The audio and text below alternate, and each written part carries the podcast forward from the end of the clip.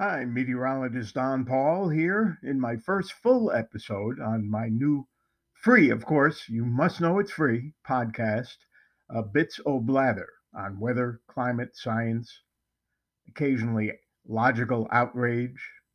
But today we're going to stick with science and, in particular, climate science. Uh, this is something I've written about several times within the Buffalo News. I'm a regular contributor if you're not from Western New York, three times a week to that newspaper on the digital edition. And I want to talk a little bit about a branch of climate science called attribution science, which was brought to my attention uh, during the last six months by distinguished scholar Michael Mann at Penn State. Uh, if you're not familiar with him, he was featured in an interview with Scott Pelley uh, this past Sunday night on CBS's 60 Minutes. Don't worry, this isn't going to last 60 minutes. Uh, for years, like many other meteorologists, uh, I had written it is virtually impossible to tie a singular extreme weather event to climate change. And by climate change, that's a euphemism for what is generally known to be a warming climate. Uh, not that every cubic inch on Earth is warming up underground and on the surface, but the world is getting warmer. There's absolutely no doubt to this.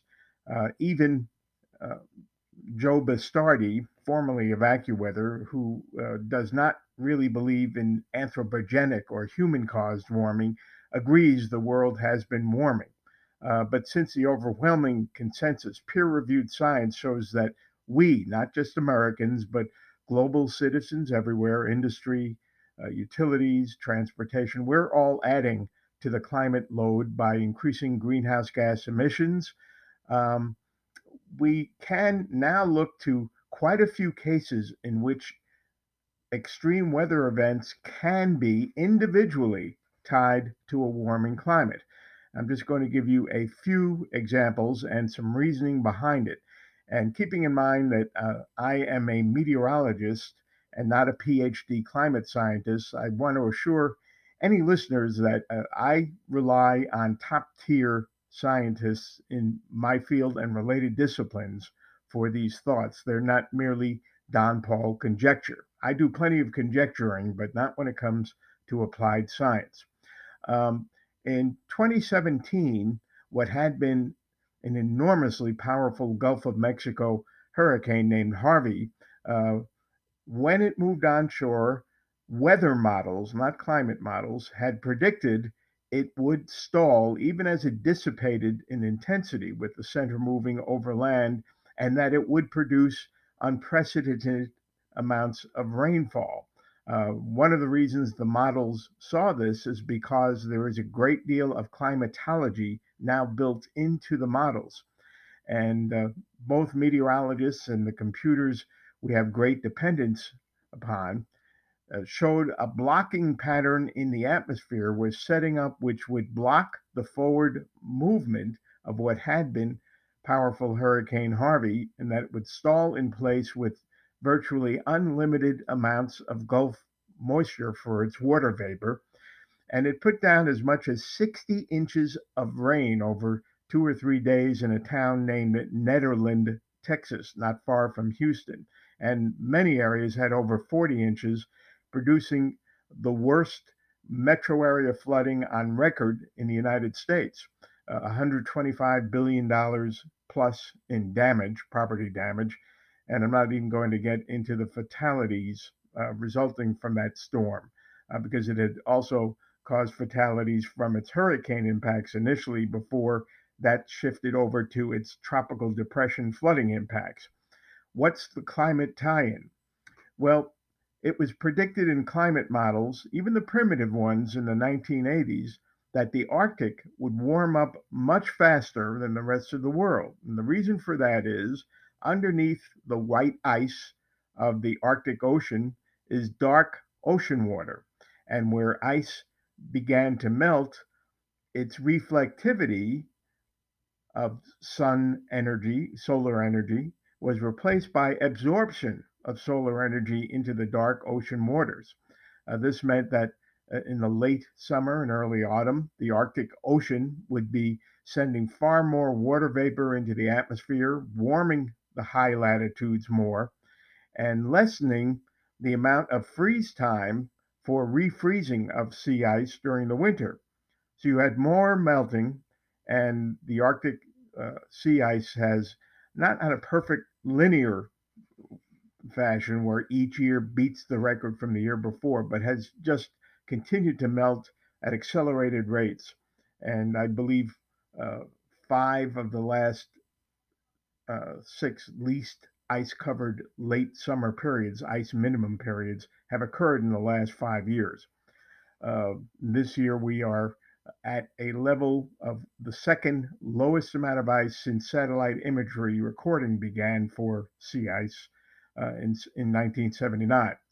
So, what's that tie in?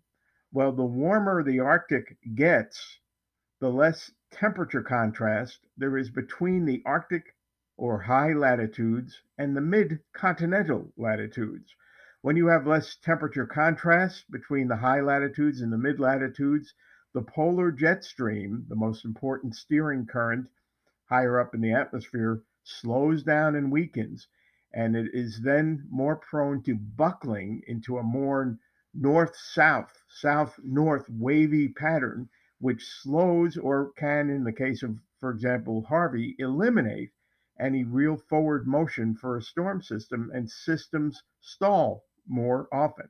They're not always storms, the hot ridge of high pressure, which has produced the worst wildfire season on record in the West, and in particular in California, is part of a blocking pattern which has persisted sometimes for weeks at a time. It's not that the West doesn't typically get hot, but what this weakening of the jet stream is tied to is taking natural variability in weather and extreme weather events and making them more extreme than they had been before human caused warming got going. Uh, the very following year after Harvey, Hurricane Florence moved into North Carolina.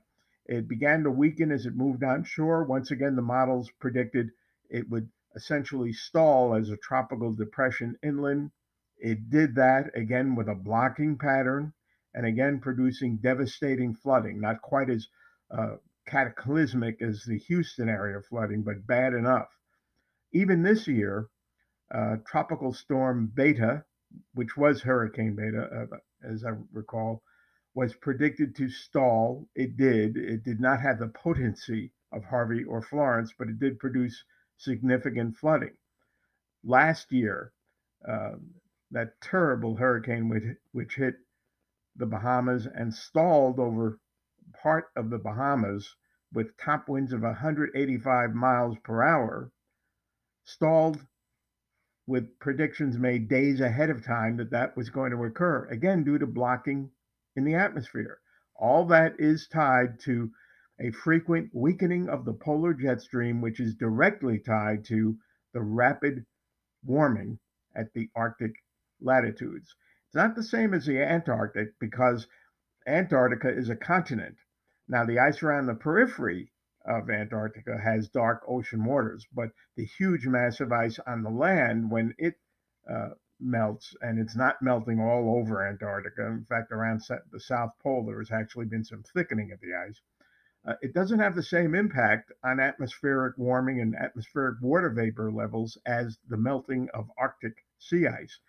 And when you have a shorter refreezing season due to the warming, which produced greatest melt periods during the warm weather season, the ice doesn't get a chance to thicken up again when it does refreeze in the winter. And so, come the warmer weather season, the thinner ice melts more readily, exposing still more dark ocean waters to solar energy, which gets absorbed. Instead of the Arctic being a heat source, reflecting heat, it becomes a heat sink, uh, sucking it in and then the whole feedback mechanism goes on year after year after year. And there's nothing that's going to slow this down other than humanity switching to alternative means of generating power, switching away from fossil fuels. and also changing our methodology in agriculture where less methane is released, less carbon dioxide is released. CO2, even though methane is a much stronger greenhouse gas, is by far the most important uh, human output because of the volume we put out. It's just enormous.